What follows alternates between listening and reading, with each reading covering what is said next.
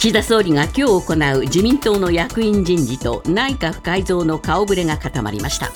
党の人事では茂木幹事長萩生田政調会長が留任。総務会長に森山選対委員長。そして選対委員長には過去に政治とカネの問題が指摘された小渕優子組織運動本部長を起用します。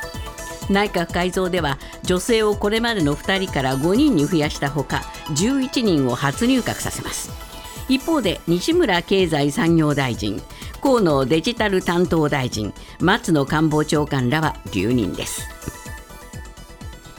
2017年当時の安倍晋三内閣が野党が求める臨時国会の召集におよそ3ヶ月応じなかったのは憲法違反だとして野党議員らが国に賠償などを求めた3件の訴訟の上告審で最高裁は議員側の上告を棄却する判決を出しました。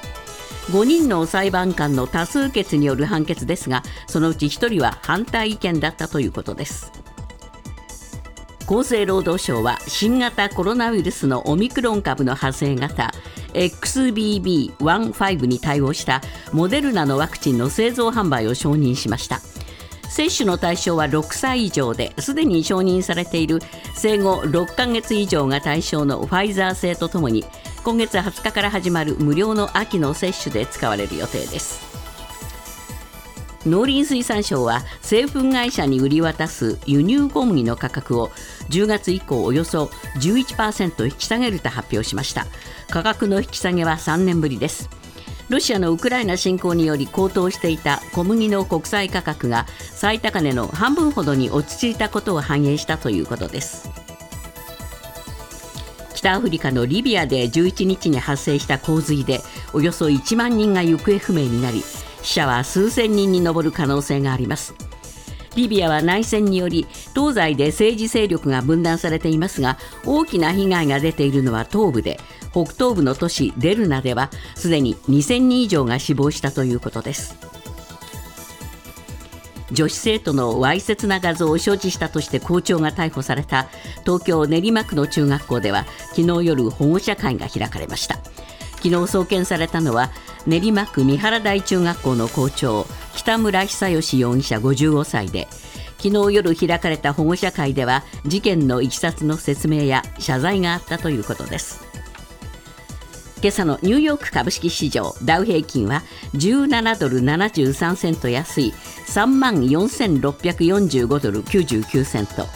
ナスダックは144.29ポイント下落し1万3773.61ポイントで取引を終えました。一方為替ですがドル円は1ドル147円11銭。ユーロ円は1ユーロ158円29銭で推移しています。続いてスポーツです。大相撲秋場所3日目の主な結果です。新大関の豊昇龍は小結翔猿に送り出され黒星先行となる2敗目を喫しました。角番の大関2人は霧島が北勝富士に寄り切られて初黒星となった一方貴景勝は明生を突き落として2勝目を挙げました。前頭筆頭の北勝富士は初日から大関3人を破って3連勝としこれで三役以上の勝ちっぱなしはいなくなりました。プロ野球昨日の6試合の結果です。セ・リーグ阪神対巨人は阪神が1対0で勝って9連勝。マジックナンバーを 3, と ,3 としました。早ければ明日優勝が決まります。ヤクルト対広島はヤクルトが2対1で。d n a 対中日は中日が3対1でそれぞれ勝利しています。パ・リーグです。日本ハム対オリックスはオリックスが8対1で勝ってマジックナンバーを9としました。ロッテ対楽天はロッテが5対3で勝利。西武対ソフトバンクは延長11回。ソフトバンクが8対4で勝ちました。ニュースズームアップ。岸田総理が今日行う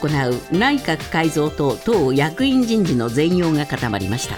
しかし党役員人事は大方の予想通り。内閣改造も女性を倍増させましたが主要閣僚の大半を留任させるという新鮮味のない内容になっています。ニュースズームアップ。新鮮味ゼロの改造人事。一体何のためだった？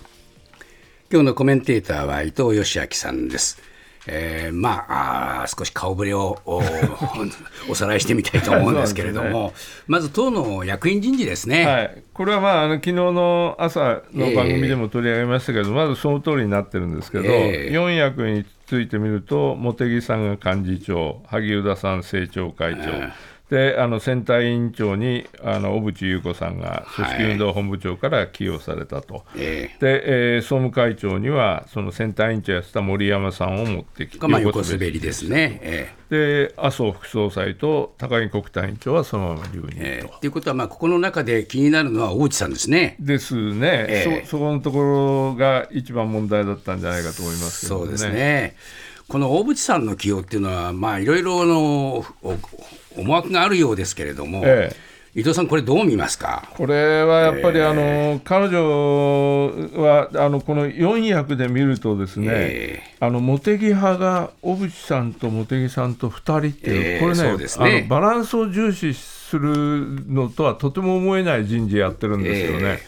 これなぜわわざわざ茂木さんがいるのにあの小渕さんを持ってきたのかという,、い、うところになると,、ええっとよよく言われてるのは茂木さんはあのポスト岸田にものすごく意欲があって、うん。本人もそれを隠してないと。えで岸田さんにしてみれば、今回、茂木さんをどうするかで非常に困困ったけれども、悩んだけれども、ええ。まあ、取り込むことで、えっと自分のあのを支えるということに、え。えーするということで、あの来年の総裁選の目をえー一応抑えようという、ええ。こういう思惑があるんだとはい。言われてますけれども、ええ。それプラスやっぱり今回、小渕さん持ってきたということは、えあの茂木派と今言われてるけれども、決してあなた一人じゃなくて、小渕優子もいるよということをメッセージとして、ね。あの岸田さんは出してるんじゃないかなとはい。思いますよね。そうですね。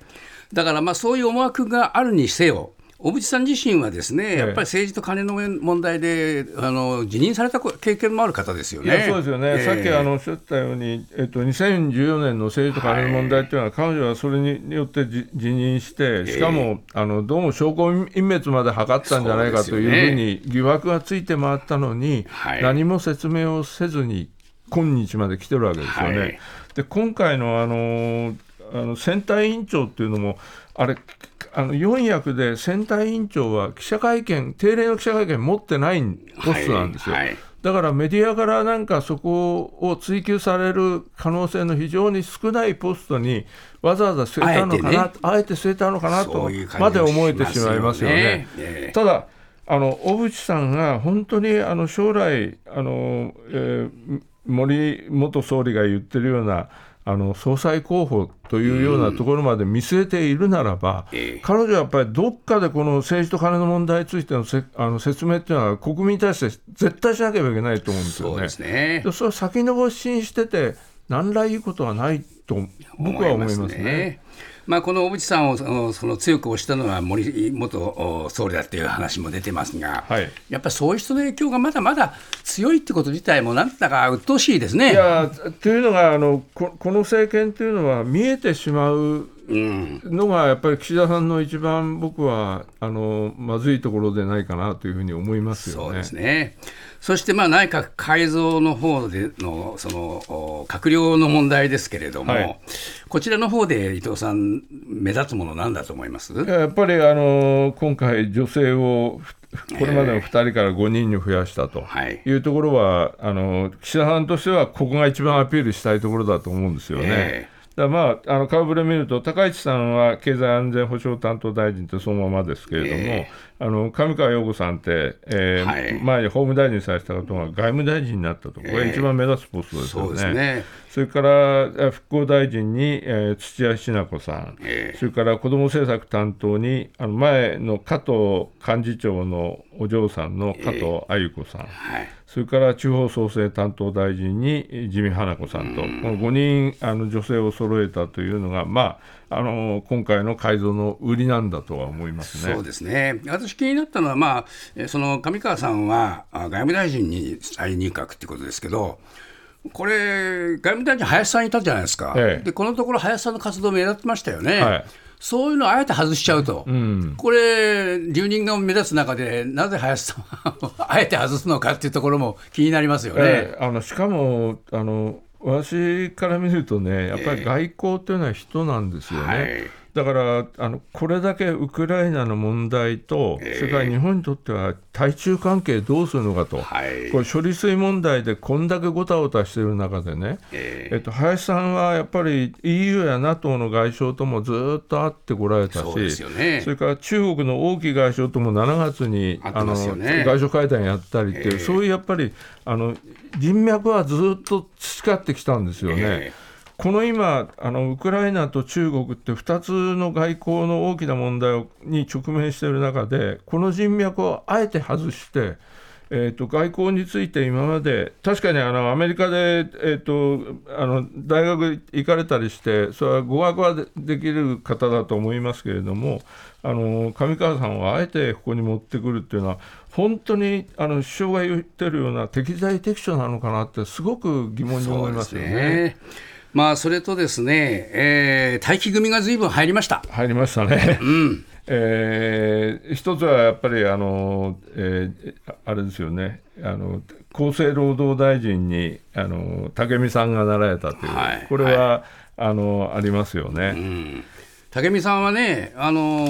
もともとお父さんは日本医師会の会長されてたわけですから、えー、そうね、そういう意味では、日本医師連盟の推薦で出馬された方ですよ。ですよね。えー、だそういう方が、えーと、厚生労働大臣っていうのは、あの果たしていいのかなっていうのは、非常に構成を書きますよね。えー、と思いますよね、えー、あの医療費の削減なんかの問題っていうのは、えー、厚労大臣はやっぱりあの一番あの先頭立ってややらなければいけない人が、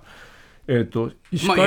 まあ、いわばお医者さん側じゃないか 医師会の推薦で来てるっていうのは、これはやっぱりね、これ、無神経だと思いますよ、私、こういう人選をするっていうのは。ここのところはどう説明するのかなって、これも適材適所なのかなという感じがしますよね。ねまあ、武見さんはあの大学教授の時代にこの番組のね、えー、ゲストでも出ていただいた方ですから、えー、えー、批判はしたくないけれども、やっぱり武見さんのせいじゃなくて、これ、人事のね、ありようとして。と思いますよね。おかしいんじゃないかというふうに思いますよね。武田さん、それともう一人ね、えー、僕はあの文部科学大臣の森山さんって、はい、これ、岸田派からなってるんですけれども、はい。はい、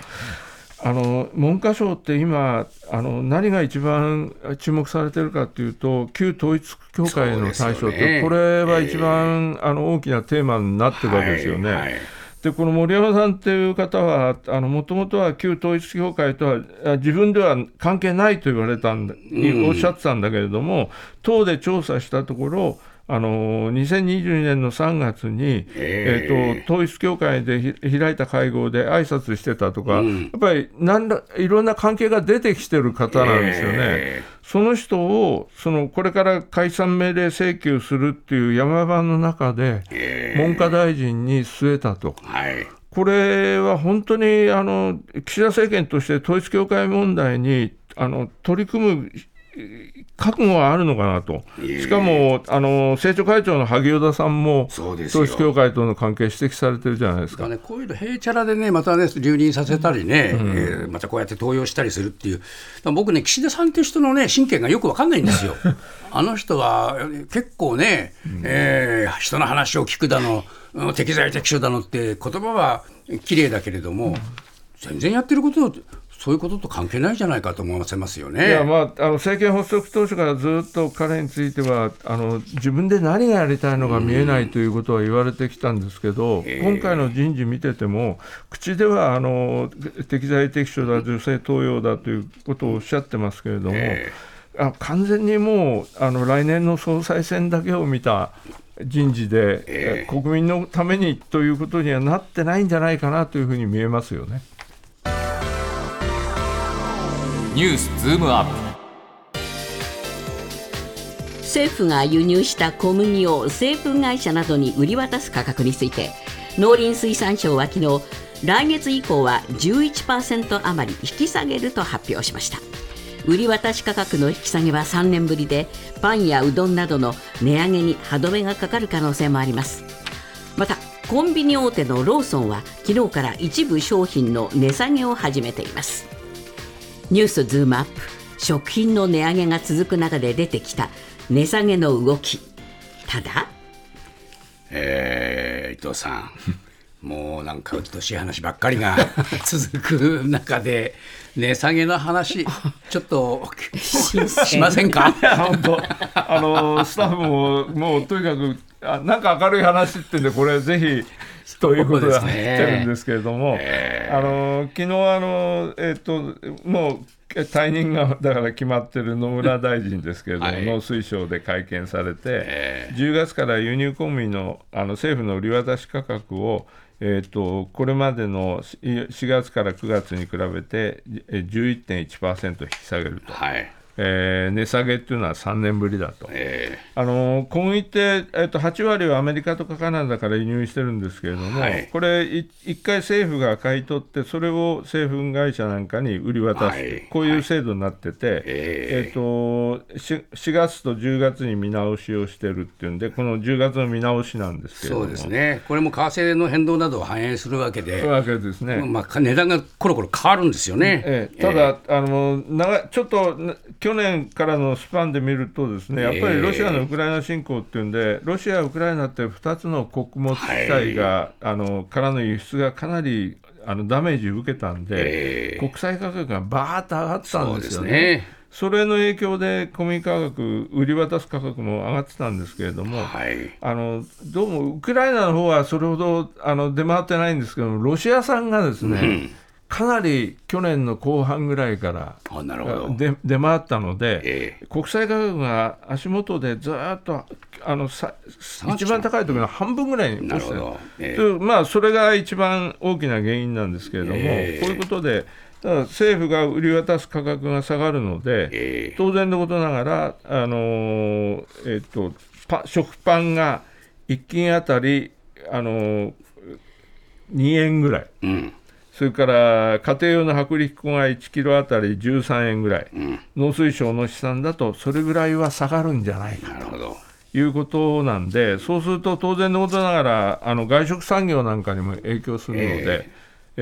そこは下がってきますよね。もうローソンではね一部は値下げっていうええそうです話が出てますね。ね、ローソンンはもう昨日から、えー、とおにぎりや弁当なんかの 6, 6品目について、えー最大20%はでかいですよね、よね4%が20%値下げすると、ええ。これはもうとにかくずっとやるんだと、ん。あローソンは言ってるので、え。